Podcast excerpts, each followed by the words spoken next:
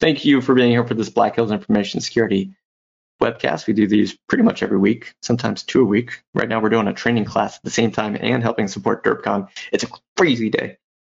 But we got Tim Medine here from Red Siege Information Security. Tim is a, a great family. Like he's a part of the family, part of the Black Hills family. Uh, I've known Tim for years. Tim's fantastic. I asked him, "Hey Tim, can I say that you were the creator of curb roasting?" And he's like, "Yeah, I tell my kids they have to say that too." yeah. Uh, but Tim is the creator of curb roasting in some way, like with other people, maybe. I don't know. He's going to share the story. But thanks for being here. This on this Black Hills Information Security podcast, webcast, podcast. All right, I'm out. Take it away, Tim. What is this? Oh, we, we hired a Big Five pen test puppy mill. Why does that puppy have a 400 page output from a scanner? It's what they do. They show up in large numbers and they run tools. They're cute. They're pretty much worthless. How? How? They don't. They don't even have thumbs. Wait, wait. That one just crapped in the corner. Yeah, they do that too. Don't support pen test puppy mills. Contact Black Hills Information Security. I just got some on my shoe. Consulting at blackhillsinfosec.com. Cool. Well, thanks, Jason. Thank you all million people who have uh, showed up here. Again, ask questions along the way. They're, they're gonna we got the, the, lovely Black Hills people here who are gonna field some of those questions and try to interject if something is a little bit uh, unclear, um, if they can't answer it directly or whatever it may be. So, anyways, who I begin. Quick background. Uh, Tim Medine. Uh, I have a company called Red Siege. Uh, I do consult the pen testing and red teaming and such. Also, an author at SANS. So I'm the lead author for the pen testing course 560. I also teach 660 EINS faculty, uh, the SANS Masters program, program director and pen tester for a long time.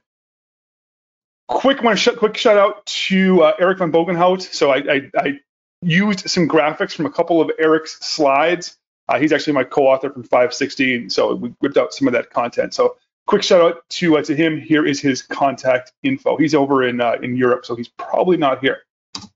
So really quick, what is Kerberos, right? The, the, the simple answer is, of course, if you uh, is going to be it's going to be used for our Windows authentication. And there's three pieces. I actually got a nice Kerberos shirt from a friend of mine in Japan.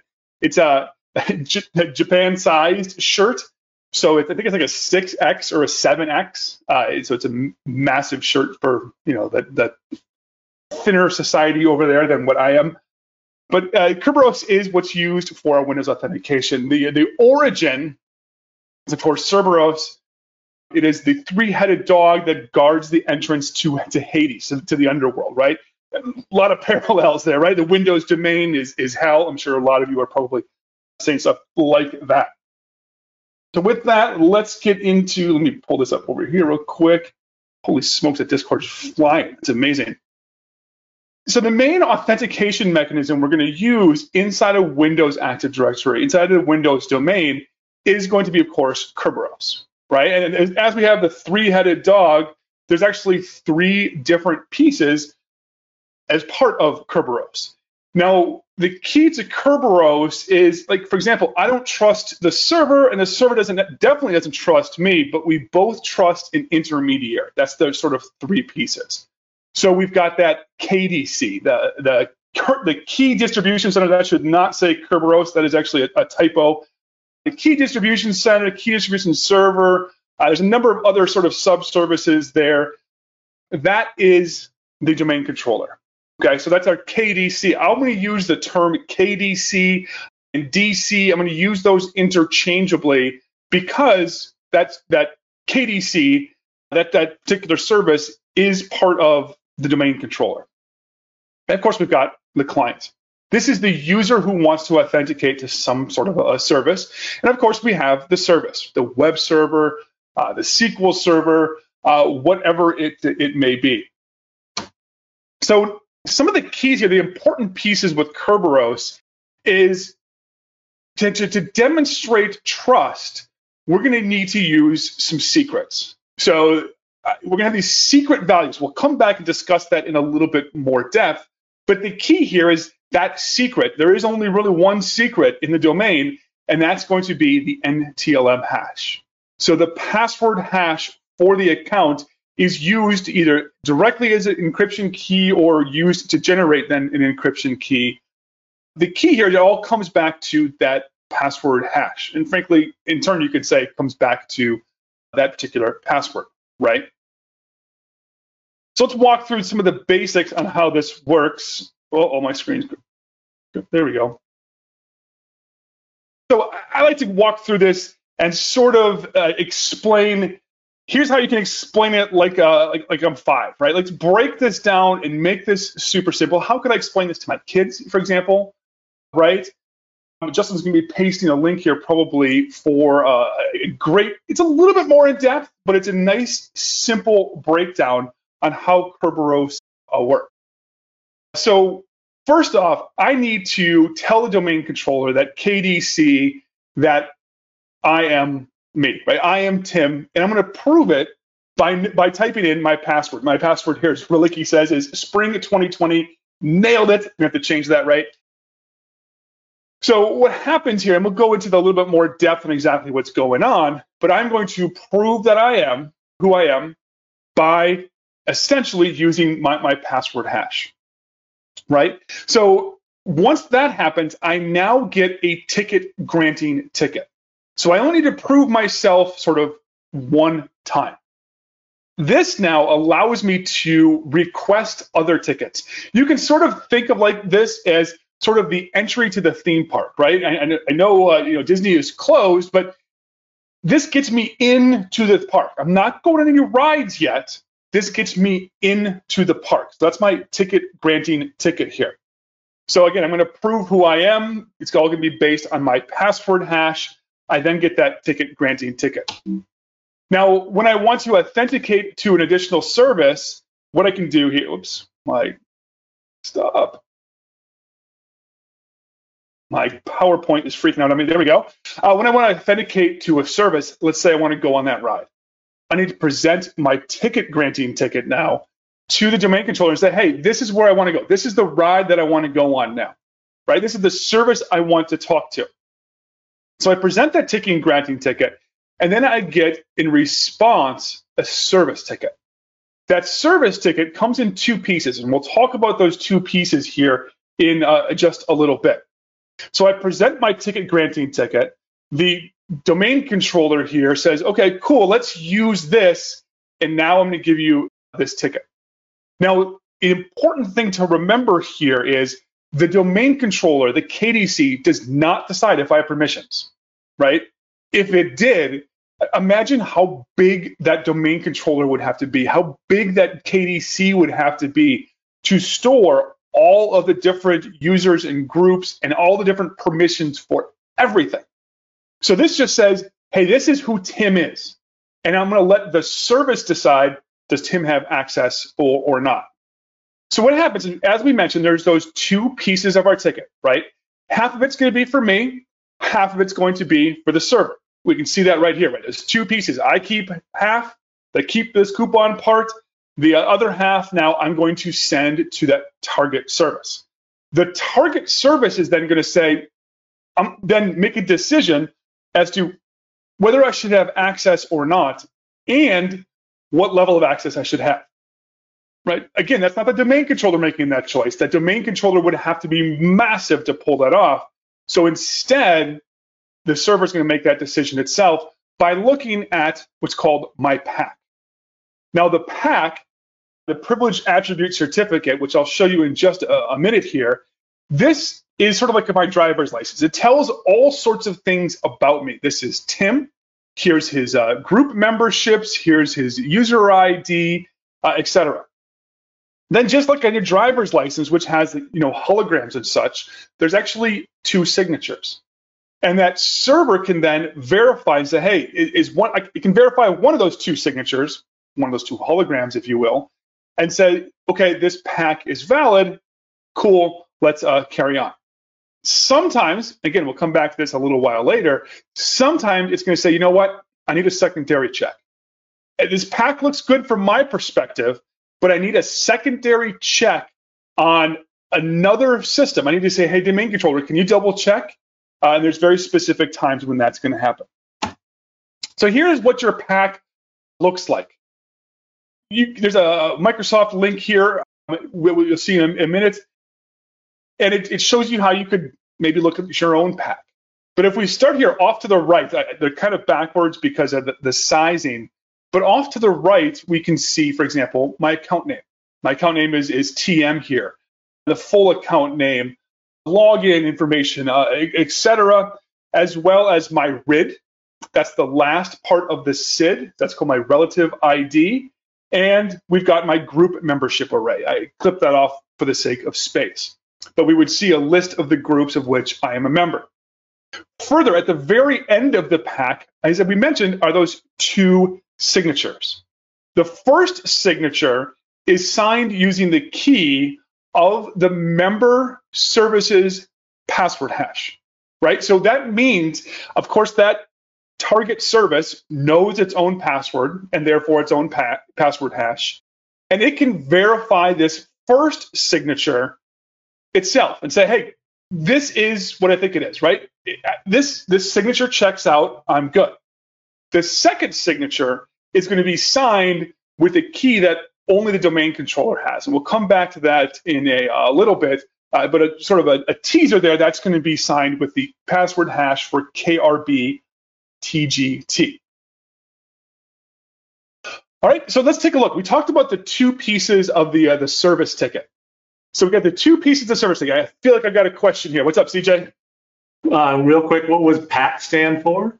PAC is the Privilege Attribute Certificate right there at the top. And by the way, that is not a Bruin st- stripe around the room, Tiny Tim. That's a Packers stripe. You can see my my finger right there. There's my cheesehead.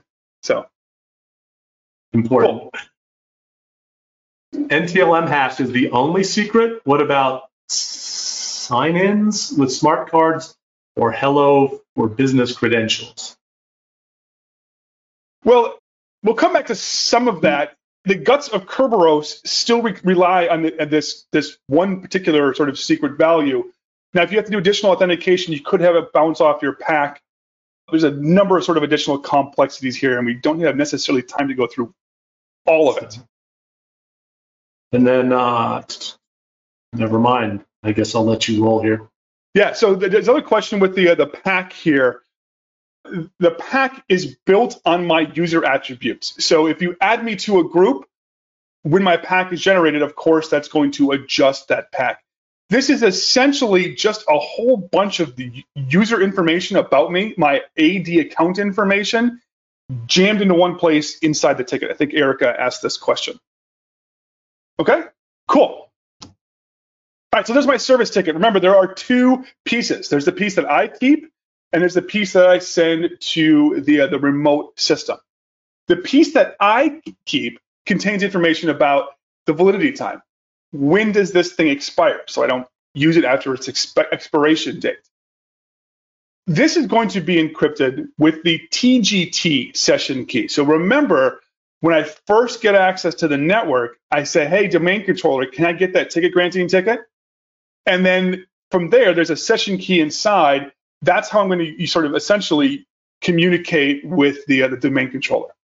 Now, the other half, we've got the pack, right? That's my user information. We just talked about that pack, right? This is the, the half that I'm going to send to the server. It also contains a session key. So that session key here allows me to, to have a, an established uh, cryptographic keys between me and that member server so we can talk securely and frankly, we don't have to generate the key. We're going to, um, now this server portion, the, the key here, an important piece, and we're going to come back to this a little in a little while, is it is encrypted using the service account password hash, right? So that's going to be important when we get to Kerberoasting and some of the silver ticket attacks here in just a little bit. Now, you'll notice when this ticket is generated, as we mentioned, it's encrypted using the service account password hash. So what we need in a domain is we need a mapping between the service and the underlying service account. With that, we have an SPN. This is our service principal name. This is the mapping between, let's say I want to go to uh, a file share on my specific file server right? I need a mapping between the service on the host and the underlying account. So if I go to a mail server and I hit it with HTTP, that HTTP on that host goes together to build that name. It's mapped to an underlying account. And I'll show you a quick sort of picture of that in just a second. How do we establish that mapping? Well, we can use uh, set SPN if we do it manually. Some services will do that th- themselves if you um, if you if you set them and give them the correct permissions. So here's an example of some SPNs. Now, when I connect to a service, I don't know the underlying service account, right? But the domain controller has to have that. It has to have that so it can encrypt the ticket and use that, encrypt, the ticket with the correct key. So here's a little table off to the, the, the bottom right here. Is I've got the mail service, the mail server, mail service rather, on Cliff. Get it? Great jokes. Let's see. Uh, let's see. Let's see Discord light up on that one. Nice. Thanks, BB, for loving my dad joke there. Old school dad joke too, right? So the mail, mail on Cliff it's going to have a mapping to that mail service account on the background, right? And and of course that name, that, that account name, is whatever it is defined by that organization. I could have Charlotte the web server, right? Charlotte the web server, and there's to be a mapping between the service HTTP, the, the the host to that underlying account. And then I'll have a SQL server on a uh, SQL service on DB01 mapped back to the uh, the SQL engine. I see you guys are loving that joke, huh? Uh, Mega, or sorry, who was that? Paco, really, really brutal. All right, so right, that that's the mapping between these pieces. Now let's talk through now some of those different long-term keys.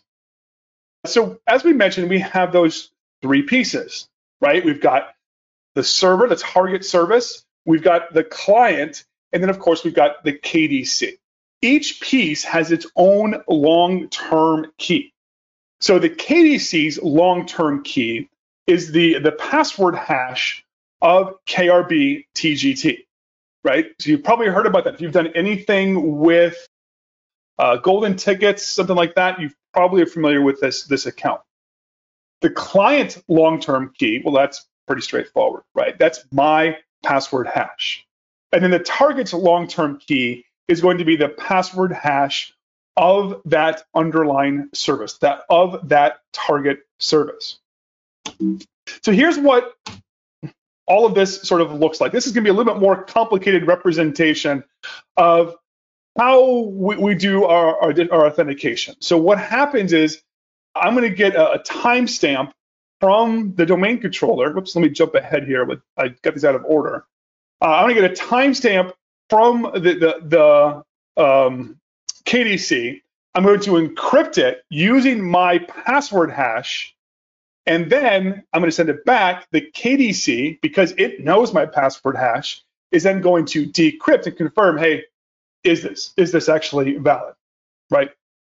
At that point, I get my ticket granting ticket. So now I've got my ticket granting ticket, which allows me access to some of those other systems. Once I, to, to get access to those systems, as we mentioned before, I'm going to present my ticket granting ticket and I'll get the service ticket, right? And this is sort of a different representation of that same sort of information. Remember, the piece that I'm going to send to that member server, in this case, the file server, includes the pack, right? That pack it has information about me. There's actually a typo there too. There should be a privileged attribute certificate, not account. My bad. So the PAC validation. Now this is important, right? When the, when the server gets that ticket, it can verify it itself, right? There, there's there's sort of there's those two signatures we saw earlier. The first one it can check. It can look at that first signature and validate it itself. Now, there's that second signature. That second signature, what has to happen is to validate that, it has to be sent back to the KDC, sent back to the domain controller.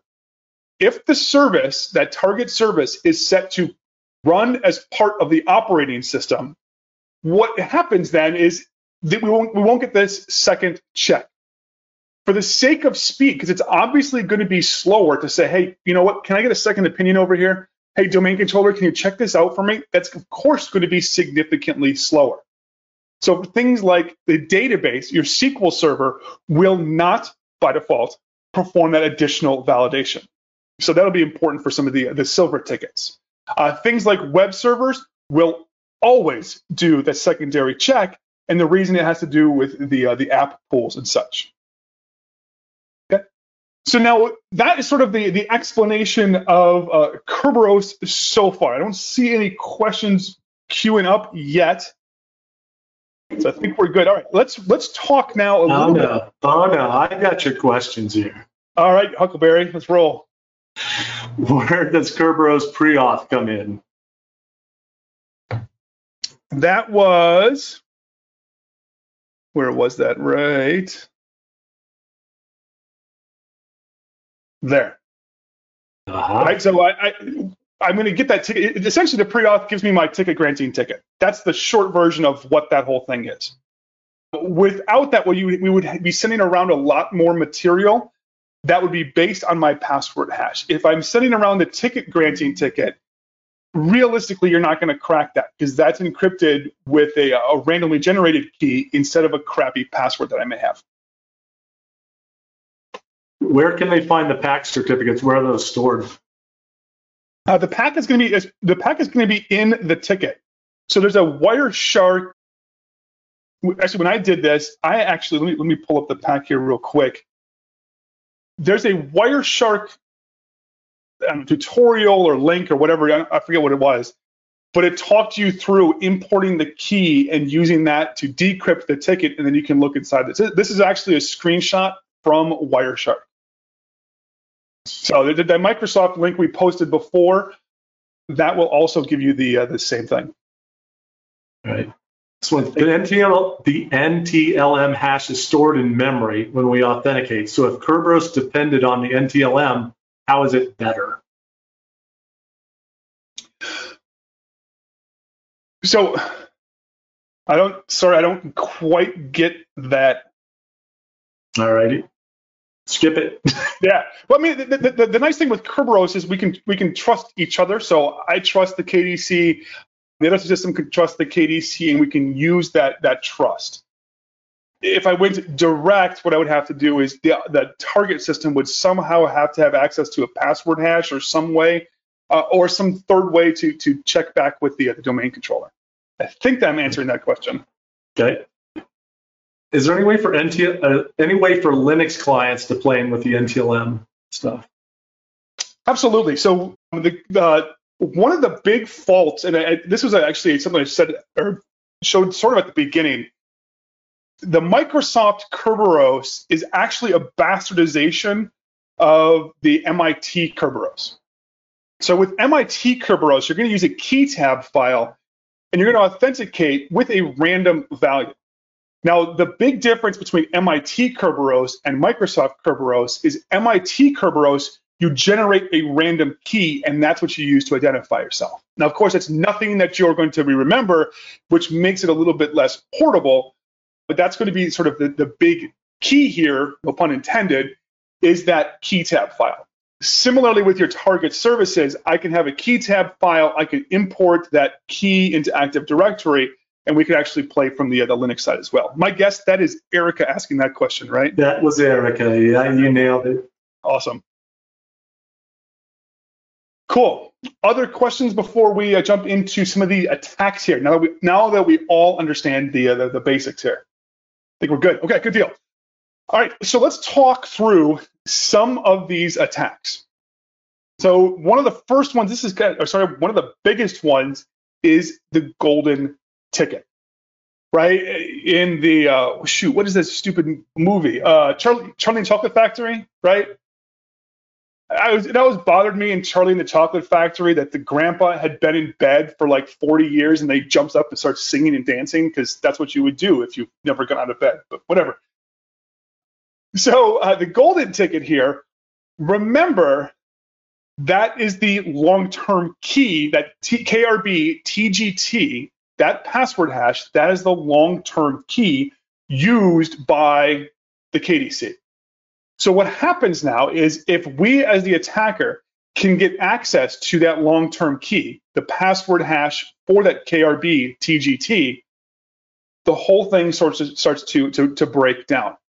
Because now we can start to rewrite some of those tickets. I can now rewrite my pack and that can I can fix that second signature.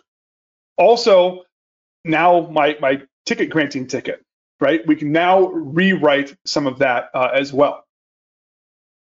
So here's sort of the flow if we use the golden ticket. So with the golden ticket, what I'm not going to do is ask for a ticket granting ticket. I'm going to skip that step and I'm just going to generate it myself. So I start now with a ticket granting ticket and we're going to have some changes. What I'm going to do here is I'll just make myself a domain admin, right? So now my pack, so inside the ticket granting ticket actually is a copy of the pack. Uh, and then what happens is when I use that ticket granting ticket, the, the main controller just says copy paste, let's just use that. And then it will then use that pack, the one that I have now created. I have now forged my own driver's license and now we can use that to access a wide range of systems. We can see here, for example, my ticket says here that I am a domain admin, right? That's going to give me a lot of different access to uh, a lot of systems, right? Very privileged access. So now what's, of course, special about the golden ticket?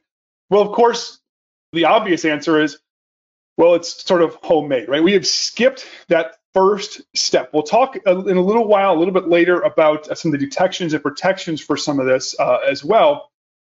But now I've got a ticket that gives me access to everything. I've skipped that first step. I don't need the passwords for, for users. I can just now create ticket granting ticket at will for any account with all sorts of fake data if I so choose.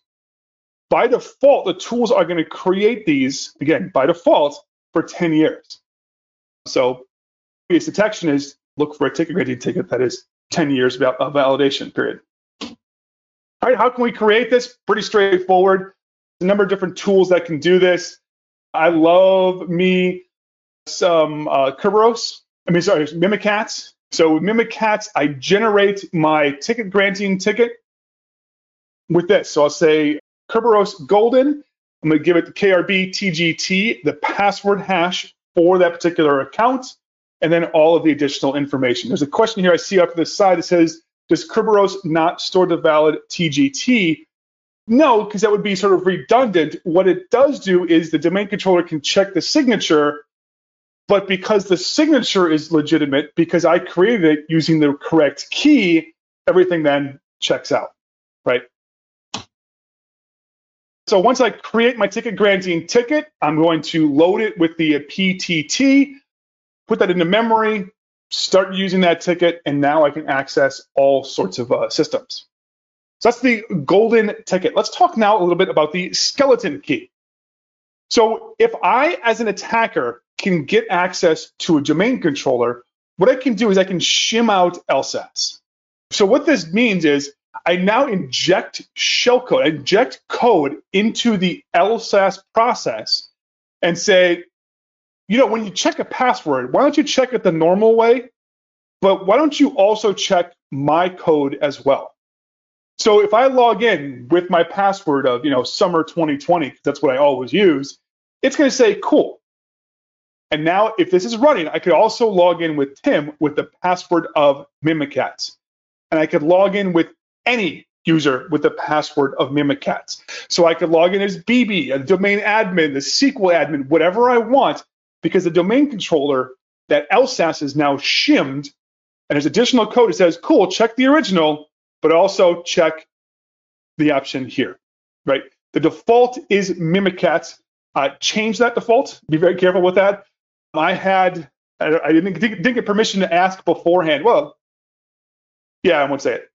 Yeah, well, sure. Mubix, Rob, Rob Fuller, awesome guy, told me a story about he was doing a pen test, went to log into the domain controller. You know what? Let's just try Mimikatz.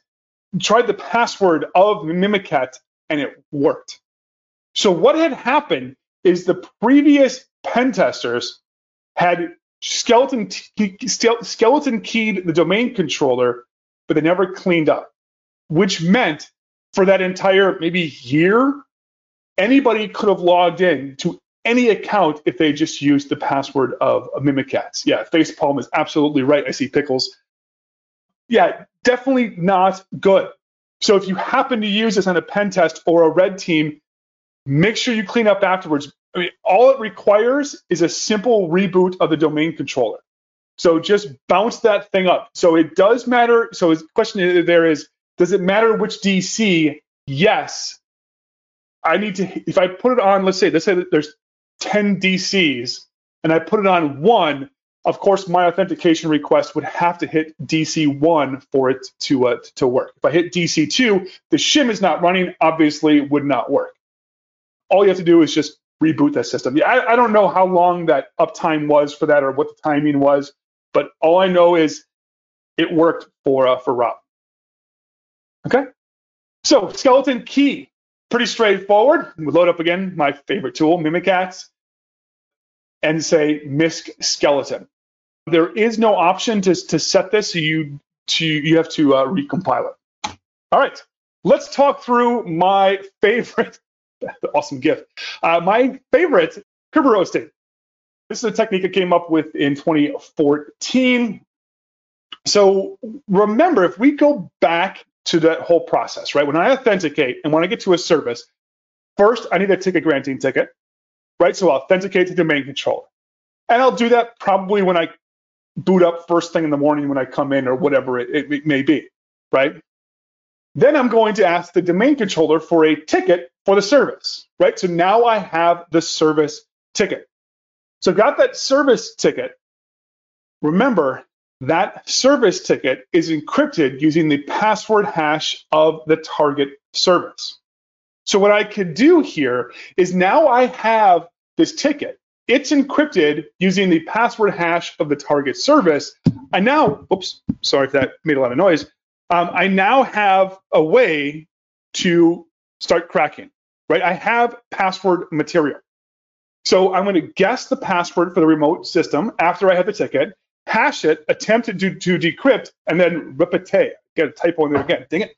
Um, lots of slides. So I'm to do this over and over again. The beautiful thing with this is this is now an offline attack, right? I request the ticket, I bring it back to my system, and now I can do an offline attack.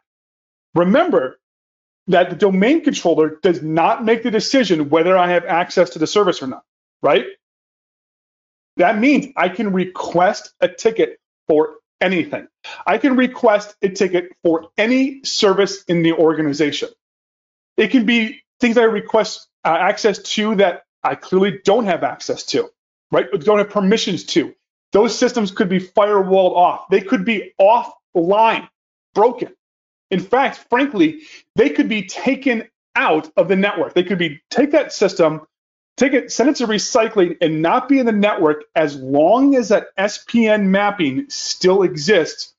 I can request a ticket.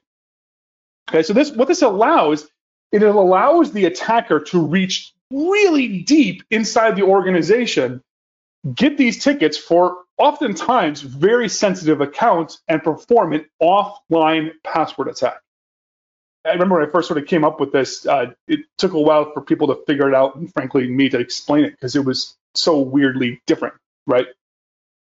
So let's talk now about the extraction and some of the uh, the cracking, right? So I need to extract that ticket so I can do the cracking. Now, there's a number of different ways that we can extract you know, Mimikatz it, it, it, it supports this extraction. The problem is with Mimikatz, as much as I like it, some of the evasion can be a little bit difficult. There's Invoke Mimikatz. A number of the other different C2 frameworks have ability to do the same sort of thing where I can extract the tickets myself. Then we can do some of the, the cracking. And I'll show you a demo of that sort of in just a, uh, a little bit.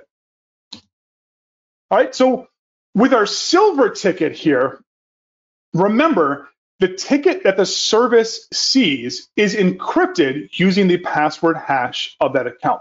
So if I can get that password, in some way, shape, or form, or get that password hash, maybe by compromising a domain controller, maybe by compromising the target system, or maybe by Kerberos. Now I have that password hash. What I can do now is I can start forging the silver ticket. Let's take a look at the silver ticket once again. So my silver ticket, remember when I receive a legitimate one, there's two pieces, right? There's the piece for me and there's the piece I send to that remote system, right? The piece that I send to the remote system has those two signatures and the pack. The pack, uh, of course, is signed with those two signatures. It's encrypted, sorry, it's signed using the password hash of the target service. So we're double using that password hash for the remote system. It's once to encrypt the whole ticket and then again use for the signature, right? Now, of course, if I want to, to sign using KRB TGT, I would have to extract that, or I can rely on the service not performing that secondary check. So I was going to do a demo, but I was kind of curious on how this is going to work over the internet and all that jazz. So instead, what I did is I did a demo and I just took a bunch of screenshots just to make sure that it worked okay. So here's an example. So this is my home domain here. So I've got my account here, right? Just just Tim. So Medine Tim, I create my account. Or sorry, look at my account, and this user is just a lowly domain user. This does not require local admin on the, the end user system, and it definitely doesn't require administrative access on the, the service side either. Uh, if you know bonus points if you do get ac- access. Sorry, bonus points if the member server has admin rights because now you can use that, right? So we can see here my user is just a regular domain user. My user is not one of the local administrators either. So just a regular old user on the on this box, right? Attacker is just a regular user. Number of different ways we can extract this. Uh, here I just sort of truncated it a little bit for the sake of space. But in this case, I use the invoke, invoke Kerberos to extract the ticket. So here essentially is the ticket that I would get for that target service, right? So what's going on sort of in the background here, if I don't have a ticket granting ticket, I'll request one of those. I'll then send the ticket granting ticket oops, to the domain controller, the KDC, and say, hey, I need a ticket for the SQL server. And then I end up with what you see on the screen here, right? On the screen here, you see that ticket. I can then crack that, right? Because this ticket is encrypted using the password hash of that remote system. So there's a number of different crackers.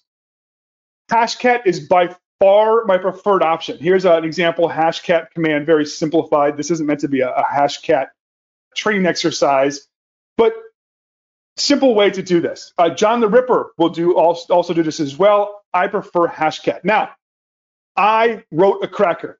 I wrote a cracker 2014 when I came up with this because there wasn't anything else. And I wrote it in Python and I was I, I knew it wasn't going to be as fast as C, but I wasn't good enough to do to write all the C on my tight deadline. So I wrote it with Python. And I thought it would be a great idea to use the multi-core, multi-processor support within Python with load additional module to make it go faster. And it uh, did not. There was an option in my cracker to add addition to, to specify the number of threads, and then Ethan Robish at uh, uh, Black Hills tried it out. He's like, yeah, the optimal number of threads is one. So technically, my code that meant to go make it go faster actually probably slowed it down. Now I still get issue and issue requests on GitHub for people to ask me to like update my cracker to Python 3. Don't use it. Use Hashcat. It's so much faster. All right. So let's say we do our cracking, right? So I've, I've got my cracked account, right? I've got this ticket here. I have cracked the password here for the, the SQL engine. And in my case, I picked a simple password of password one just to save time, right? So let's take a look at that target service account once we have successfully cracked it. So my target service here, this is a the SQL engine This is just a regular domain user. This is a, a, a properly configured SQL server. You know, ideally from an attacker's perspective, and frankly, what we see way too often is we'll see an account like this that it has significant privileges or might be a domain admin even. In this case, I properly configured this server so it can register with the domain controller to register the SPN, but it has as minimal permissions as possible. Remember, we don't have to have local admin access on either the end user or that target service account. Okay. So what happened is that is I've, I've, I've, I've got this.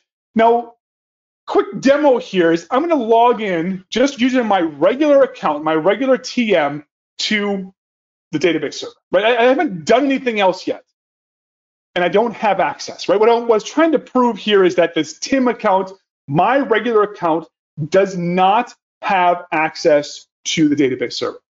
Okay? So now let's generate a silver ticket, right? So I've cracked the password hash for or password rather for the remote service account, right? I've Kerberoasted it, got the ticket, cracked it, got the password, and now I've got the password hash for that remote system. Now within Mimikatz, I can generate a silver ticket. I know it says Kerberos colon colon golden. That's just the feature that we use within Mimikatz. It's still called golden, but we just provided a different hash. So what I'm going to do, this is this is sort of just creating a, a legitimate ticket, right? If I was going to recreate my ticket here, we'll come back through a couple of these different pieces here. The, the key pieces to this ticket are going to be the groups, the ID, and of course the user. So let's change this a little bit, right? So let's change this so I am me, but I'm also not me. So what I'm going to do is I'm going to leave my user still as TM, as Tim, but I'm going to change my ID, my RID, to be that of Bob. And now I'm going to authenticate to the SQL server. And here's what happens when I authenticate to the SQL server. It lets me in. And now I can access Bob's secrets. So I can see that Bob's secrets database, things to do in the future. I need to buy some Brondo. Uh, I need to get a time machine, right? Get a latte. Cool. Typo on the ID. Did I just spell something wrong? Uh, well, whatever. Now, there's another set of tables that I don't have access to. I don't have access to the plans for world domination. So I, meaning Bob, does not have access to that. Let's see real quick. Let's back up a little bit. What does it look like in the SQL server? So I'm going to run a couple of SQL queries. First, I'm going to get my name. Who does the server think I am? When I authenticate, what was the name that we, we gave to this? Well, we see, of course, TM. Now, what is the name of the SID? Right? So this, this S user SID gets the SID, S user S name gets the name of that SID. And now we can see that the SID that the server thinks I am is actually Bob's. Weird, right? So I gave it my username, but Bob's RID, so it's authenticating me based on Bob's access. Cool, right? And we can take another step further. Let's add some additional groups. So I've got my groups here. I'm going to add a couple of groups. I'm going to add, I don't know, everything that has the word admins in it, right? Domain admins, enterprise admins, schema admins, uh, admins, whatever, right? So now I generate this ticket, and now I can access the plans for world domination, right? I can, I can now see these because I now have access as domain admin. Realistically, the domain admin is going to have access to, frankly, everything, right? And again, if we look at the SID thing, remember here, I didn't change the SID in this case. I kept it as my own. So it still thinks that I'm Tim, but I have access, right? Weird, right? Tim now has access because the additional sort of fake groups, if you will. Let's turn some troll mode on here, right? So what happens now if we change this just a little bit and we say, you know what, let's change our ID to something else and let's make the user your mom, right? So now I've got 9999 is my RID and the user is your mom. And I can access, because I can will still get access to the database, right? I would still get access to the database because of those group memberships. But now my ID and user are different. And we can actually see this here. So if we look at the event log, we see the uh, the the uh, the log on for your mom. Now imagine I always laugh like imagine doing that as as uh, incident response. You know, some executive walks in so whose whose account was compromised? Um, mom. I'm sorry. Speak up. Uh, your your your your your mom is the uh, the account right? And then the SID and everything is all sorts of broken. So uh, you know, it's like generating your own driver's license here for my uh, my McLovin, right? And it's got all of the the barcodes and stuff. Everything looks sort of cool, right? So that's Kerberos and a silver ticket. I wanted to go through that because I had a couple of questions afterwards from different people, like, hey, can you give me a demo of that? Also, there was a misconception that the target service had to run as admin, and it does not. That's a key point here. It does not have to run as uh, as admin.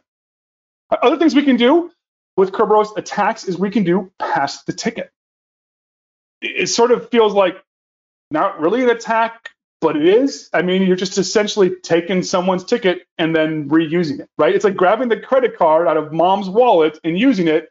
It's the legitimate thing I'm just not supposed to uh, to have it, right? So I can grab the ticket, export it with, uh, like for example, with Mimikatz to export the ticket, uh, import it into another system, and then use that to access other systems, right? So we're going to take that ticket granting ticket, dump it, put it someplace else, and then use that. We can also overpass the hash. So even if we disable NTLM within the, with, inside of our organization, we can still Remember that first authentication, let me jump ahead here. That first authentication, the thing that allows me into that network is on the is, is based on the NTLM hash. So I can still, even if NTLM is disabled everywhere else, that first request, for all intents and purposes, relies on it, and I can still use that, right? All right, so let's let's go through some of the uh, the wrap up here. So we'll talk through when can we use these attacks and what are some of the uh, the defenses. Well, the golden ticket, this is used for persistence and pivoting. This is not an access mechanism. This does not get me into the network at first. This does not give me my initial access. I have to have control of a domain controller or that, that level of permissions to get that password hash so that I could potentially reuse it. Now, Kerber roasting this is a pivoting and escalation technique.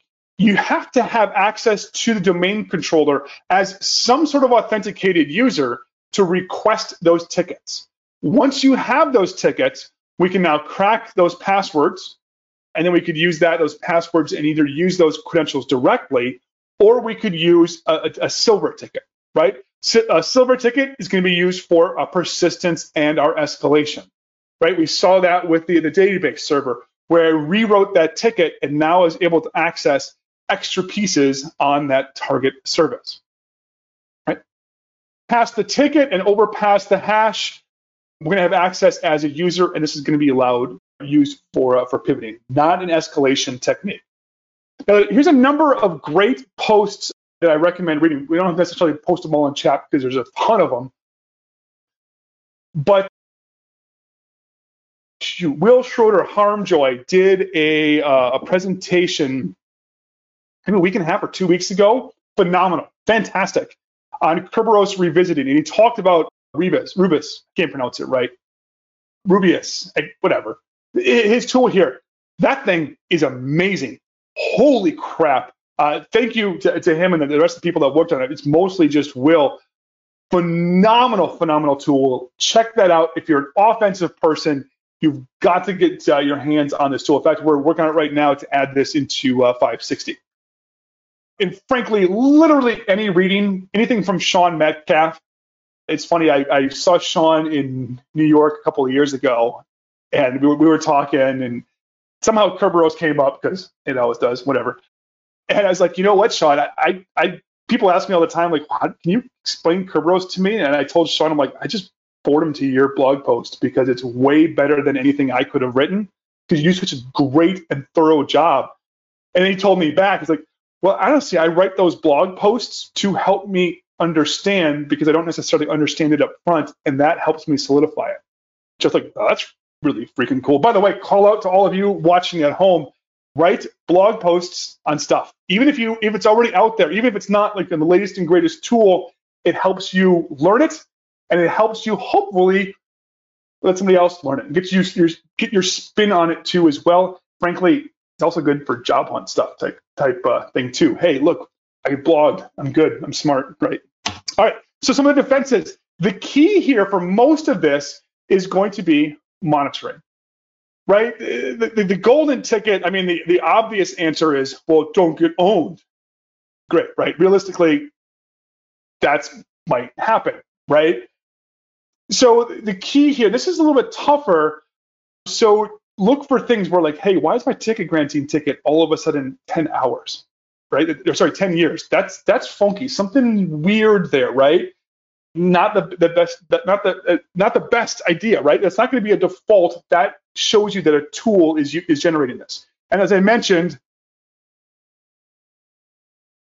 the, the, the, by default it's going to be significantly less. So look for a shorter ticket granting ticket. If you see the long one, there's other tools that will look for use of ticket granting tickets where the ticket granting ticket was never generated and never requested in the first place.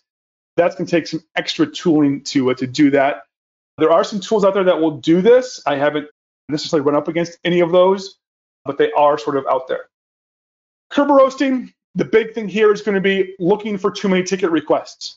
If all of a sudden you've got one user on your network that is requesting tickets over and over and over and over and over and over and over again, that's a problem, right? Related to that, if Steve in marketing or Sally in accounting is all of a sudden requesting a single ticket, right? That single ticket is going to be much lower, much, much slower. It's still out of right? That's not normal, right? Understand your baseline. Why all of a sudden are they requesting tickets for this thing if they've never done that before? Another great one, use honey tickets.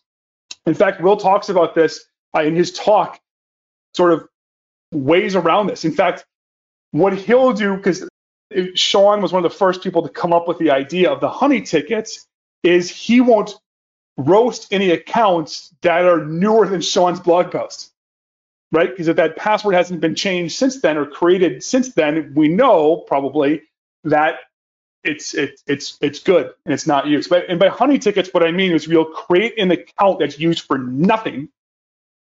You'll set the SPN and you'll alert anytime someone requests a ticket for that, right? Because there's no valid reason why anyone inside your network should be requesting that uh, that ticket so a single request for that ticket means something has gone uh, wrong, right? A silver ticket, again, monitoring, you'd have to keep an eye up for a missing uh, request for ticket. Again, it can be a little bit more difficult to, uh, to pull that off. All right, so that is going to, uh, to wrap it up. So we have, let's see, um, hopefully there's some more questions here. I see CJ coming back online. Good luck. We got a lot of tickets, so feel free to say pass on these because I'm just going to work from the bottom coming back up. Oh boy. How many requests are too many requests, Tim? How many requests are too many requests? I mean, that can be completely dependent on the tuning of the defensive systems. I've heard that, I mean, uh, one's obviously going to be too low. I've heard two because sometimes I'll request two in a row. I've heard three is where we can start getting into better detection. So if someone within a certain time frame requests three Kerberos tickets, something funky is probably going on. And again, I as the attacker could just slow down and say, "Hey, I just want one," right? So it's gonna be much much harder. Is there a specific way to identify? There's a lot of defensive questions out there. You could probably do a whole whole show on that. Is there a way to identify golden ticket using the Microsoft Event IDs? I don't know the answer to that. Cool. This one's pretty theoretical. How does Kerberos work in a zero trust environment? You've got to be in a in an environment where you're trusting the domain controller and the well, I mean, Yeah, I mean the, the the whole thing that you zero trust means zero trust. It means you just trust certain things less than other things. I mean, you still have to have the authentication, right? You still trust your domain controller. You're just not going to allow random connections in. It- it- that's a maybe that. Ooh, that'd be a good topic for a whole sort of a podcast. Down the rabbit hole, Tim. exactly. Uh, why doesn't Microsoft just use the MIT implementation of Kerberos? The reason why we don't use the MIT implementation is ease of implementation, right? In the domain, the, everyone has a password. It's already there. To use it otherwise, you'd have to generate a, a secret random value for everybody and then somehow distribute that and separate it from the account. And, now that just becomes a pain, right? So it, it, it's it's non-trivial. Whereas the Kerberos, you just we didn't have it, and then the next day we did, and we didn't even know that we had it.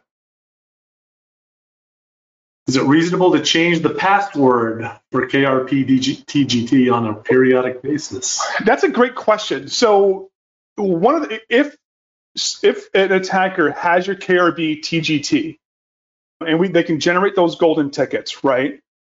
The defense is what you ultimately are going to have to do is rotate that password. And if you do it too fast, you will break the entirety of the domain in an epic, epic fashion. So you have to rotate. You actually have to rotate it twice because the current password and the last password are actually both still valid keys. So you have to rotate it twice. And again, you do it too fast, you break everything. I don't know if there's benefit to like rotate it every day just cause. I mean, if there's an attacker in and they they sort of detect those changes, they'll probably just grab it anyway. And if you're not detecting the attacker in the first place, they're just going to keep grabbing it over and over again. So I don't know if there's a tremendous value in that. And if you have a problem where a system is offline for let's say two days and you rotate every day, that system's going to come up and it's dead. So Nice. maybe if you do like once a week, once a month, but again, I don't I don't know the, the value proposition. You kind of have to experiment and see, and it probably depends on the environment to some extent. Apologies if you answer these because I could only half listen because I was answering questions. Sure. Mimikatz are detected by endpoints in AV. Is there another way around to generate a golden ticket? Yeah, I mean, this is a lot of your C2 frameworks will do the same sorts of things. I just picked Mimikatz because that was the the, the the tool I had there. So I mean, I, I, the short answer is there's a ton of them out there. Pretty much every single C2 framework has something like that built in. There's another question that I wanted to get to, and I forgot to mention this too. A defense for Kerberos is obviously a good long password that's not crackable. Related to that, ideally use like managed service accounts so they are truly random passwords and they are automatically generated and that that makes this pretty much infeasible Yes.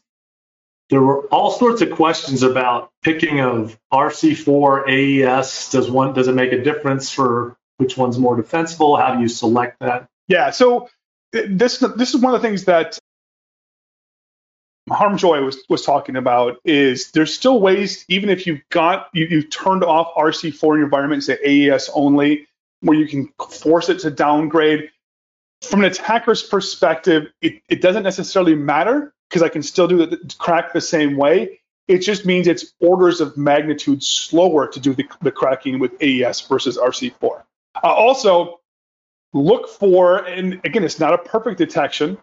You're going to have to tune this, but look for those requests for RC4. But again, you're going to, by default, still have RC4 even if you disable RC4 because of the way that Microsoft and Windows makes choices. Again, watch Will's presentation. He goes through the details. Nice. Now we're getting very close to the end here. Any other protocols of authentication? Are there alternatives to Kerberos? I mean, the Windows domain, not really. I mean, that's the whole point of the Windows domain is you get the single sign-on. You've got the single central nervous system and brain that allows you to do all that, you know, quote unquote, simply, right? So that a single sign-on is fantastic for usability, but it also means one piece is compromised and the whole thing crumbles. So it, there's always pluses and minuses. We only got one minute left. I need Jason to come on and wrap this up. I'm afraid the, the, the at one point two thousand something people and still eighteen hundred generated a ton of questions, ton of good ones. Sorry we couldn't get them to all, all of them. Sorry. Absolutely. Thank you so much for joining us here for this Black Hills Information Security webcast. We do these weekly. If this is your first time here, we have a Discord channel. Follow that. It's easier to, to have a conversation and discuss that way. And we keep that going all the time. So here comes my daughter to show me some artwork that she did uh, working from home. Tim, thanks so much for being here from Red Siege Information Security. We are pen testers. So if you ever need a pen test, Susie. Hey, sweetheart. All right. Yeah, I'll tell you all about it in a second. You guys can identify this is the world of uh, the coronavirus, right? Everyone's Yeah. experiencing this. It's not unusual, Jason. You I don't have to know. be embarrassed. My kid came Yeah. in. I was on a Zoom call. My kid came in to give me the tabs for notes on paper. Yeah. I- I have no paper on my desk. I haven't used one of these in a decade, but somehow I needed it in the middle of my Zoom call this morning. Yeah. I have a highlighter for you, Tim, if you need it. Yeah. If you need a, Drop a? Sorry, Jason. you, Sorry, you need a- Jason, we've, uh, we've jumped the shark.